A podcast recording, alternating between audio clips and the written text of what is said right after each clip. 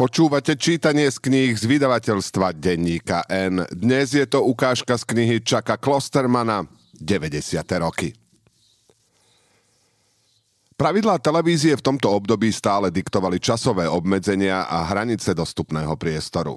Jej hlavným prínosom bolo, že bola jednoducho na blízku. Príjmala sa pasívne, bez výhrad. Najkritickejším faktorom v rámci uvedenia akéhokoľvek televízneho pilotu bol seriál, ktorý mu vo vysielaní bezprostredne predchádzal. A to na základe zásady, že ľudia budú príliš leniví prepnúť kanál. Mimoriadne populárny seriál ako Seinfeld, vysielaný v ten istý deň ako rovnako populárni priatelia, stál v tejto pozícii neustále. Seriál Kristy Eliovej Veronika, zaradený do štvrtkového večerného programu NBC, si dokázal udržať týždennú sledovanosť 24 miliónov divákov. Keď ho presunuli na pondelok, jeho sledovanosť klesla na 8 miliónov. Holá pravda, komédia o bulvárnych novinách s Teou Leonionovou v hlavnej úlohe, mala na ABC priemerný úspech. Až sa v roku 1997 presunula na NBC a dostala sa do vysielania hneď po seriáli Seinfeld.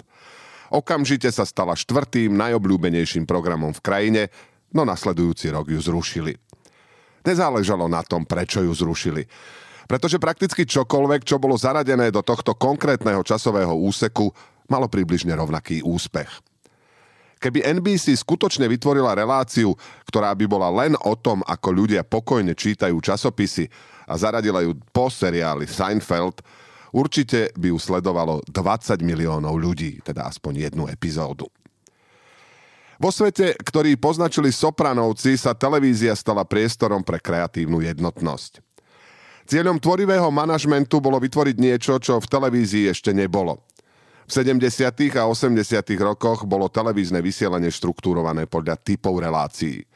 Toto je náš western, toto je naša nemocničná dráma, toto je náš rodinný sitcom, toto je náš zábavný sitcom, ktorý sa bude vysielať hodinu po rodinnom sitkome a tak ďalej. Začiatok 90. rokov bolo rozvinutým pokračovaním 80. rokov. Okrem typu seriálu išlo aj o jeho atmosféru. Trochu to pripomínalo FM rádia z konca 70. rokov, kde bolo cieľom programovať hudbu, ktorá bola povrchne odlišná, ale nahraná a produkovaná s rovnakým vkusom a zložením, čo vytváralo pocit jednej nekonečnej skladby, v nádeji, že poslucháč nikdy nezmení stanicu. Hnacou silou tohto trendu bolo novo objavené uznanie medzi zadávateľmi reklamy. Nie všetci televízni diváci sú si rovní. Na veľkosti publika záležalo, ale nie až tak, ako na jeho zložení. Jeden 25-ročný človek žijúci v meste mal hodnotu dvoch 65-ročných ľudí z vidieka. V roku 1995 stála 30-sekundová reklama počas mysteriózneho seriálu To je vražda napísala s Angelou Lansburyovou 115 tisíc dolárov. Seriál To je vražda napísala aj v 11. sérii stále patril medzi 10 najobľúbenejších programov v Amerike. Ale od vysielanie rovnakej 30-sekundovej reklamy v seriáli The Single Guy, sympatickej napodobenine Seinfelda, ktorá sa vysielala iba dve sezóny, stálo 310 tisíc dolárov. The Single Guy bol drahší, keďže sa vysielal bezprostredne po Seinfeldovi a NBC ho tam zaradila, lebo mal správnu atmosféru na štvrtkový večer. Hoci je to trochu metúce, neznamená to, že mal atmosféru ako Seinfeld. Znamená to, že mal atmosféru ako priatelia. Hoci sa o to pokúšali mnohokrát, pokusy o zopakovanie atmosféry Seinfelda sa vždy ukázali ako nefunkčné. Jeho komediálny aspekt bol príliš excentrický a príliš osobný na to, aby sa dal zámerne reprodukovať. Seinfeldovi sa podarilo zlúčiť nezlúčiteľné – Postavy boli mizantropické bez toho, aby boli nesympatické. Seriály, ktoré dúfali, že budú odrazom tohto prístupu, ako napríklad seriál televízie ABC Však ty vieš, sa neúprosne až príliš vychýlili oboma smermi. Ako Seinfeld postupoval, zvyšoval sa aj dôraz na absurdné scenáre, ktoré mali úspech len vtedy, ak už divák prijal fakt, že tieto falošné postavy sú skutoční ľudia. Ktokoľvek mimo tejto bubliny by humor nepochopil. Britská skečová show Mash and Peace z polovice 90. rokov raz vytvorila paródiu na Seinfelda, ktorú premenovali na I am bland, yet all my friends are crazy. Som nevýrazný a predsa sú všetci moji priatelia šialenci. Sketch bol postavený na tom, že Jerry opakoval nudné frázy o strate kľúčov, zatiaľ čo zvyšok ansámblu vykrikoval nezmyselné hlášky zo seriálu a správal sa psychoticky. Vôbec sa nepodobal na to, ako vyzeral skutočný program, ale dokonale vystihol, ako nudne a zmetočne môže vyzerať jeho komediálna rafinovanosť pre každého, kto ešte nevie, čo má sledovať. Tón Seinfelda fungoval len v Seinfeldovi. Kópia sa na originál nepodobala ale v prípade priateľov bola napodobenina tónu vierohodná. Keďže Seinfeld aj priatelia boli mimoriadne populárne seriály, ktoré sa vysielali na tej istej stanici v ten istý večer, vždy budú spojené. Pri zbežnom pohľade sa zdá, že podobnosti prevažujú nad rozdielmi.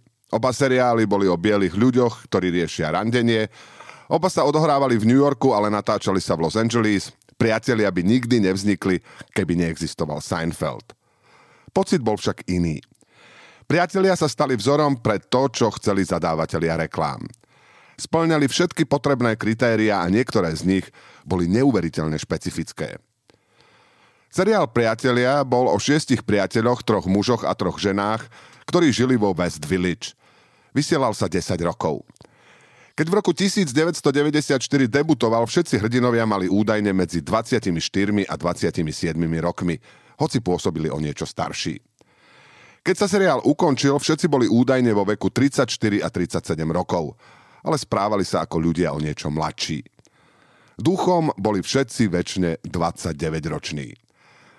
Som seriálu bola spletitosť ranej dospelosti, keď sú vaši priatelia dôležitejší ako rodina a vy si ešte len musíte založiť vlastnú rodinu.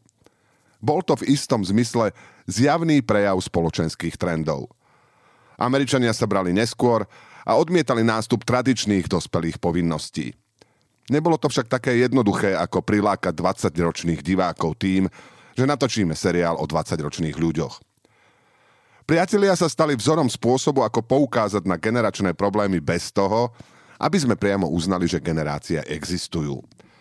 Priatelia boli zobrazením prítomného okamihu, filtrovaného cez prízmu nadčasovej reality.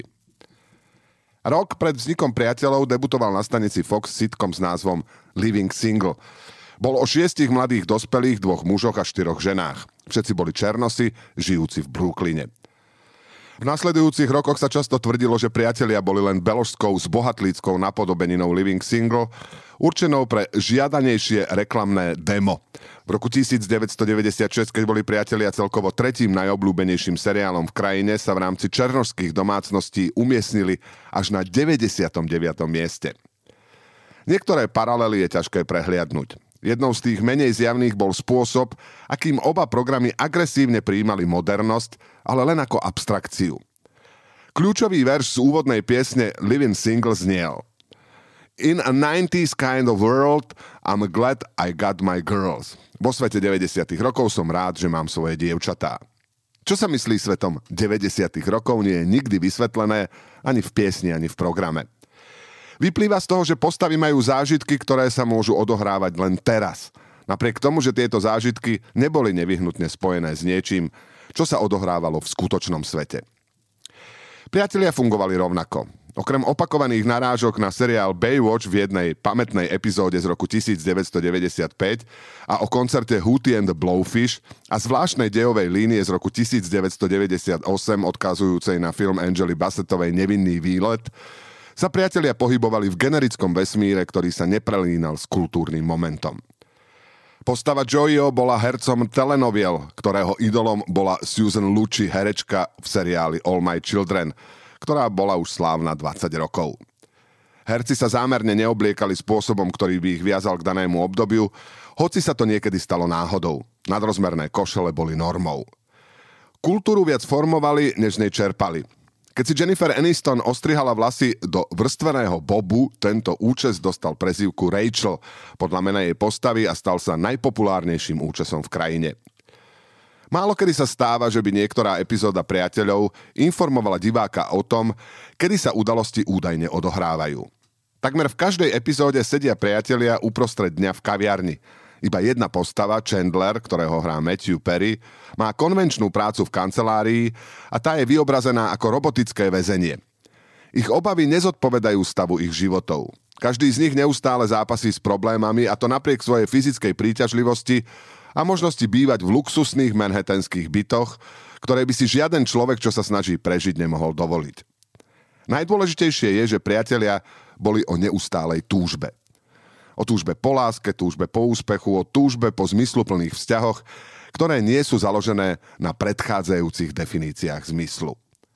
Priatelia prekypovali presvedčením z 90. rokov, že jediným rozdielom medzi priateľstvom a romancou je fyzická prekážka a najvhodnejšia osoba, s ktorou sa dá vyspať, je pravdepodobne váš najlepší priateľ. Do finále seriálu 4 zo 6 slobodných priateľov vytvorili dva páry. Tento rozpor bol esenciou pocitu z priateľov, ktorí ostatné seriály chceli zúfalo kopírovať. Schopnosť ponoriť sa do vznikajúcich generačných dilem v podaní postav, ktoré sa s príslušníkmi tejto generácie priamo neidentifikovali.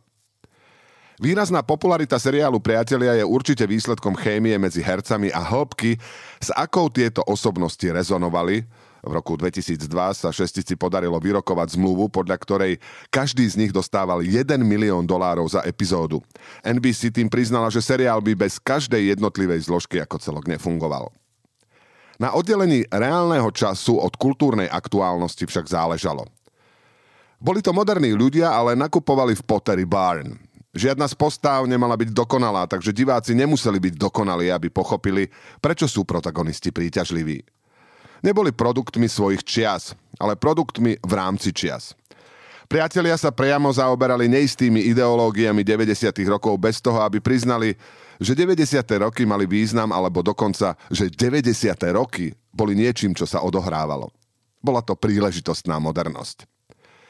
Priatelia, Seinfeld a ďalšie štruktúrne podobné sitcomy sa vysielali vo štvrtok v hlavný večer zábavy, ktorý NBC označila ako Must See TV, teda televízia, ktorú musíte vidieť. Štvrtok bol pre zadávateľov reklám považovaný za mimoriadne atraktívny večer na základe predpokladu, že mladí ľudia zostanú vo štvrtok večer doma, ale cez víkend pôjdu von. Išlo o najhodnotnejšie programy, ktoré zaberali najhodnotnejší priestor.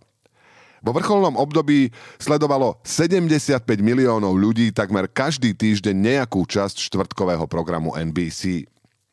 Hlavným hitom rebríčka Masci bola Pohotovosť, intenzívna lekárska dráma podľa 20 rokov starého scenára Michaela Crichtona. Napísal ho ešte v čase, keď bol študentom medicíny, za ktorou stál Steven Spielberg.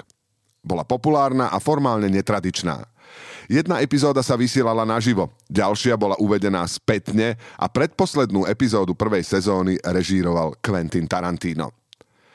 Štvrtkový večer bol takisto pôvodnou štartovacou plochou pre Frasera, spin-off seriálu Na zdravie.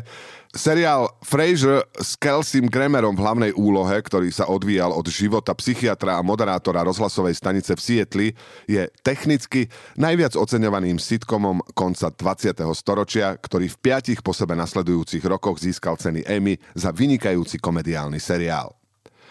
Ak by sa v 21. storočí objavil moderný televízny seriál s takou sledovanosťou a uznaním ako Pohotovosť alebo Frasier, automaticky by sa zaradil do prestížnej televíznej kategórie. Ale najdôležitejšie spomienky na tieto dva seriály dokazujú, ako ľahostajne diváci príjmali televíziu v 90. rokoch, a to dokonca aj tí, ktorých bavila najviac. Obsadenie seriálu Pohotovosť je pozoruhodným súborom hereckých talentov. Napriek tomu je to väčšinou zoznam ľudí, ktorí využili pohotovosť na to, aby sa stali filmovými hviezdami. Najzjavnejším príkladom je George Clooney.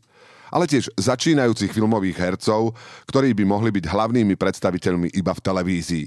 Najvýraznejšie Anthony Edwards. A množstva jednotlivcov, ktorí sa snažili zviditeľniť v nádeji, že sa stanú charakterovými hercami v divadelných filmoch strednej úrovne. Napriek dosahu a rešpektu bola pohotovosť buď miestom, odkiaľ herci odchádzali, alebo miestom, kde končili. Keď Tarantino súhlasil s režírovaním jednej epizódy, zavládol zmetok nad jeho ochotou pracovať v druhoradom médiu. Len dva mesiace predtým získal Oscara za Pulp Fiction. Odkaz Frasera je ešte záhadnejší. V porovnaní s takmer každým iným produktom ultramasových médií bol jednoznačne nadradený – Nemal veľa spoločného so seriálom Na zdravie pre manuálne pracujúcich, ktorý bol latentne posadnutý komediálnou erudíciou. Fraser bol seriálom pre ľudí pracujúcich v košeliach, ktorý bol otvorene posadnutý intelektuálnou sofistikovanosťou. Postavy ležerne vtipkovali o jungovskej filozofii Sergejovi Rachmaninovovi a Alfredovi Lordovi Tennysonovi.